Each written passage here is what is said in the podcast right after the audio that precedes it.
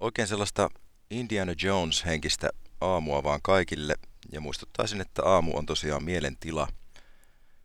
Nyt puhutaan itsetuntemuksesta, ja tässä jaksossa tulee paljon kysymyksiä, että jos olet semmoinen kynän käyttäjä, niin suosittelen ottamaan kynän esiin ja kirjoittamaan, tai sitten jos on sormi sellainen niin kuin mielekkäämpi kirjoitusväline, niin sekin käy.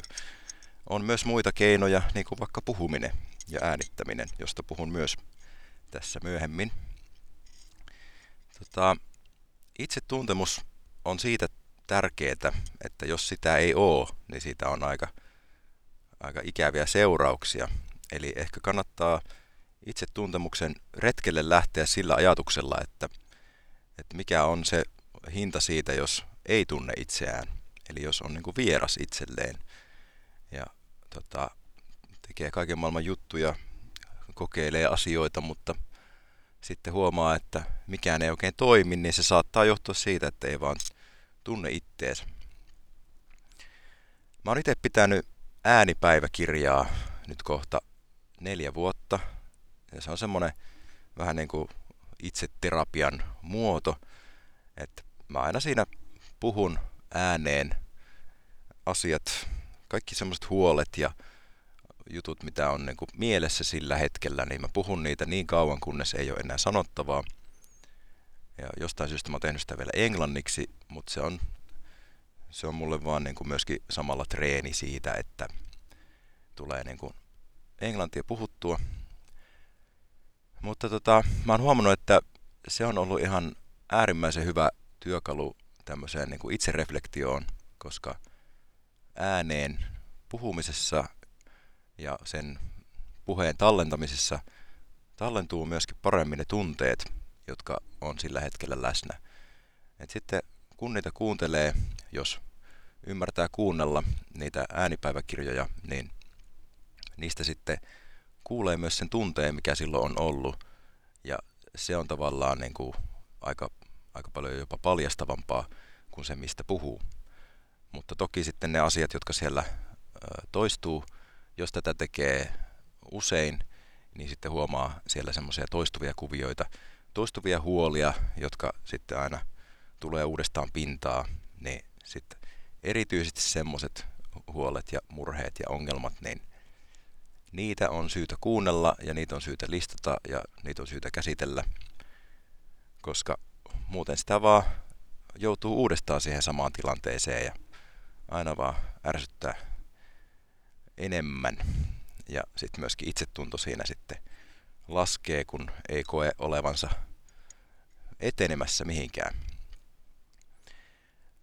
On paljon muitakin keinoja itsetuntemuksen kartoittamiseen. Ihan tämmöinen tavallinenkin päiväkirja on hyvä keino siihen, ihan vaan kirjoittaa, että mitä tapahtuu. Ja sitten tähän niin kuin itsereflektioon liittyen on niin kuin aika tärkeää niin kuin tiedostaa se, että jos tekee liian varhain johtopäätöksiä siitä, että miksi jotakin on tapahtunut tai miksi reagoi jollakin tavalla tai miksi se tuntuu joltakin, niin se on todennäköisesti harhapäätös tai siis harhakuvitelma niin kuin siinä vaiheessa, jos saman tien niin kuin tilanteen jälkeen tekee semmoisen niin kuin analyysin siitä, että miksi niin tapahtui. Että tuossa itse reflektiossa ja päiväkirjaamisessa olisi syytä keskittyä ensisijaisesti siihen, että mitä tapahtui. Ihan vaan kirjoittaa ne faktat ylös, että tapahtui näin. Ja sen lisäksi voi toki kirjoittaa sen, että miltä se tuntui, mutta ei ehkä saman tien kannata siitä niin kuin tehdä semmoista päätelmää, että miksi näin tapahtui. Voi olla parempi kerätä sitä aineistoa vähän pidemmältä ajalta, kirjoittaa niitä tilanteita, että mitä on ollut, miltä ne on tuntunut. Ja sitten ehkä myöhemmin, kun on vaikkapa kuukauden tehnyt tätä samaa juttua, niin sitten voi ruveta sieltä pikkuhiljaa katsomaan niitä syy- ja seuraussuhteita ja sen jälkeen ehkä tehdä vähän analyysiä siitä, että mitkä ne on syyt sieltä ja miksi tuntuu tältä. Mutta se semmoinen miksi kysymyksen liian aikainen esittäminen saattaa ohjata jopa harhaa siinä, että miltä oikeasti tuntuu, tai siis, että miksi asioita tekee, kun se tilanne itsessään saattaa olla niin kuin monien motivaatioiden sävyttämä, ja siinä voi olla monta ristiriitaista syytä päällä yhtä aikaa, josta ei sitten ehkä ole niin tietoinen, niin silloin se analyysi voi olla harhainen. Mä tässä lueskellut nyt muutamaa kirjaa taas, ja tässä viimeisimpänä on ollut tämmöinen kuin Insight, Tasha Eurichin kirja, ja se on ollut oikein hyvä. Mutta se, mikä mua näissä jenkkikirjoissa ja monissa muissakin kirjoissa oikeasti vituttaa aika paljon, niin on se, että niissä tarinoidaan niin kuin ihan liikaa, että voisi mennä enemmän suoraan asiaan. Mutta täällä oli hyviä pointteja kuitenkin. Ja tässä nyt on yksi tämmöinen aika olennainen kysymys, että mitä sä elämältä haluat? Se on aika iso kysymys, mutta kun siihen osaa vastata, niin hyvin menee. Saattaa onnistua niin kuin valitsemaan viisaammin kaikenlaisissa eri tilanteissa. Ja sitten tämmöinen kysymys, että millaisissa tilanteissa sä oot onnellisimmillas? Mitkä on semmosia oikeasti parhaita hetkiä sun elämässä? Ja miten sä voisit saada niitä lisää? Ja mitä se vaatii? Minkälaisia päätöksiä, minkälainen ihminen sun pitää olla, että pääset viettämään enemmän aikaa siellä onnellisuuden äärellä ja että niitä tilanteita on riittävästi ja mistä se onni tulee ylipäänsä. No sitten tässä itsetuntemuksessa siihen on olemassa hyviä työkaluja, niin kuin vaikka tämmöiset klassiset persoonallisuustestit, niin kuin tämä Myers-Briggs-testi, 16 persoonallisuuden testi. Sitä on kritisoitu niin kuin kaikkia muitakin työkaluja, eikä mitään kannata ottaa totuutena. Ei vähiten tätä podcastia, mutta joka tapauksessa niin jokaisesta tämmöisestä testistä saa vihjeitä siitä, että minkälainen tyyppi sä oikeastaan oot ja miten sä reagoit tilanteisiin ja mitä, niin kuin,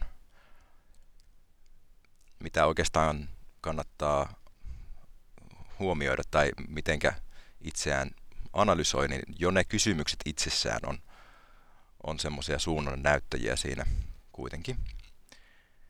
Ja tämä 16personalities.com sivusto on oikein hyvä kyllä tähän itse analyysiin ja vaikkei sitä kannata ihan täytönä totuutena ottaa, niin suosittelen silti tekemään sen ja tekemään sen myöskin uudestaan vaikkapa vuoden päästä, koska persoonallisuus muuttuu ja kehittyy ja voi olla, että jossain tilanteessa jotkut persoonallisuuden piirteet on ikään kuin jäänteitä jostain aikaisemmasta elämänvaiheesta ja ne ei välttämättä enää niin kuin palvele, niin se on hienoa nähdä, mitenkä persoonallisuus myöskin kehittyy ja muuttuu ja ehkä tarkentuu. Mitkä on sellaisia sun johdonmukaisesti toistuvia ajatusratoja, ajatusmalleja, tunteita ja käytöksiä eri tilanteissa? Tämmöisiä juttuja voi miettiä silloin, kun on vaikkapa jossain konfliktitilanteessa tai muussa, niin jos onnistuu astumaan ulos siitä tilanteesta hetkellisesti ja vähän niin kuin katsomaan itseänsä ulkopuolelta, että hetkinen, että mitäs mä tässä teen. Ja varsinkin jos ärsyttää aina ajautua samaan kehäpäätelmään, niin sitten on syytä kyllä koittaa siitä päästä ulos. Ja se voi olla tosi vaikeaa tehdä yksin. Toki oikeiden kysymysten avulla voi päästä siitä ohi, mutta ei välttämättä niin kuin ole syytä edes olettaa, että siihen pystyy yksin. Joka tapauksessa reaktiot, eli miten sä niin kuin missäkin tilanteessa reagoit, niin ne paljastaa ihan tosi paljon susta itsestäsi. Ja näitäkin voi olla syytä kirjata ylös, jos kirjoittaa päiväkirjaa tai tekee äänipäiväkirjaa, että millä tavalla reagoi asioihin. Epämukavassa tilanteessa tunteet on viestejä siitä, että jokin on pielessä tai että sä toimit mahdollisesti ittees vastaan. Kuuntelin tässä hiljattain sellaista podcastia kuin About Anything, nimenomaan Anything eikä Anything. Tämä on, tai siis siinä on tämmöinen jakso, jossa Pekka Olkkonen on haastateltavana ja siinä puhuttiin, tai Pekka sanoi näin, että tunne on informaatiota. Sitä ei tarvitse totella, mutta sitä voi kuunnella. Eli tunteella on niin kuin jotain sanottavaa ja se sisältää sellaisia viestejä, joita et välttämättä muuten pystyisi saamaan kuin ihan tunteen tasolla. Mutta tunteiden virrassa ei ole pakko mennä, niiden mukana ei ole pakko kulkea, vaan siihen voi oikeasti suhtautua niin, että se on vaan niin kuin pala totuutta ja se on niin kuin jonkunlainen informaatiopalanen. Niin, tämä on aika hieno taito, jos pystyy niin kuin tunteisiin suhtautumaan niin, että siinä on vaan niin kuin viesti. No sitten tähän itsetuntemukseen liittyy myös tämmöinen, että on niin kuin ikään kuin tämmöistä ulkoista itsetuntemusta. Eli se, että kuinka muut näkee sut, ja sitähän on oikeastaan aika mahdoton sitten itse tietää, että kuinka muut sut näkee. Sisältä on hirveän hankala nähdä itseään, niin kannattaa kysyä kavereilta. Ja en nyt muista mistä tämän kuulin, mutta kuulemma ex-rakastajat on äärimmäisen hyviä tiedonlähteitä tässä tämmöisessä itsetuntemuksessa, niin kannattaa kysellä exiltä, että millainen oikeastaan onkaan. Pitäisi varmaan itsekin soittaa pari puhelua tässä, että mitenkä minut nähtiin. Ai, siitä ei ehkä helppoa tule, mutta mikään helppoa ei ole tekemisen arvosta. Niin, tämä muilta kysyminen paljastaa just ne vaikeimmat, eniten suojellut ja syvälle haudatut faktat siitä omasta persoonallisuudesta ja omasta itsestä, millainen sä oot ja mitkä on sun arvot. Terapeutit on tässä hyviä, ne osaa kysyä niitä kysymyksiä. Veikkaiset ehkä jopa paremmin kuin nämä eksät, mutta kyllä molemmissa on puolensa. Ja suosittelen monipuolisesti kyselemään myöskin semmoisilta vähemmän tutuilta tyypeiltä, koska niillä saattaa olla semmoinen menneisyyden sävyttämätön tai niin kuin ehkä tietyllä tavalla jopa puhtaampi käsitys siitä, että minkälainen olet. Ja varmasti just se, että jos on tuore tuttavuus, niin silloin se kuva saattaa olla jopa parempi, koska monet ei välttämättä ole pysynyt mukana siinä sun muutoksessa, vaan on voinut käydä niin, että sä oot jo kehittynyt johonkin suuntaan ja sitten joillakin saattaa olla ikään kuin vanhentunut käsitys siitä, että kuka oletkaan ja millainen nykyään olet. Tosiaan kysymysten laatu määrittää elämänlaadun. Mitä parempia kysymyksiä onnistut kysymään, niin sitä paremmin pääset sinne, minne haluat. Ja senkin selvittäminen onnistuu kysymyksillä, toistuvilla hyvillä kysymyksillä. Tämä on tietysti lainaus legendaariselta Tony Robbinsilta. Käydään vielä kirjassa hetken aikaa. Tämä on tästä Tasha Eurichin kirjasta Insight. Ja tämä menee näin. To be truly self-aware, yes, we need to understand ourselves, but we also need to know how people perceive us. And to do this, looking inward is not enough. As we'll soon learn, other people are the only truly reliable source of information about how we come across. The bottom line is that self-awareness isn't one truth. It's a complex interweaving of information from two distinct and sometimes even competing viewpoints. This is the inward perspective, your internal self-awareness, and the outward perspective, external self-awareness, or how other people see you. And remember, not only is there little to no relationship between internal and external self-awareness, having one without the other can often do more harm than good. You've probably witnessed the folly of people who think they have themselves figured out, but are completely oblivious to how others see them.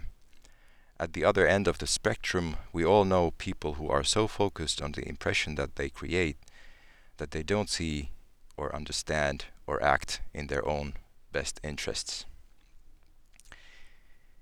Joo, eli itse tuntemattomuuden hinta on tosi korkea ja sen pelko, että mikä menee pieleen sitten, jos et tunne ittees, on oikeastaan ihan riittävä syy siihen itsetuntemuksen kartuttamiseen. Loppuun kysymys. Millainen päivä saisi sut innosta hehkuen pomppaamaan sängystä ylös? Ja kun tämän tiedät, niin varmaan voit päästä elämää muotoilemaan huomattavasti viisaammin. Siitä vaan jälleen syviin vesiin sukeltamaan.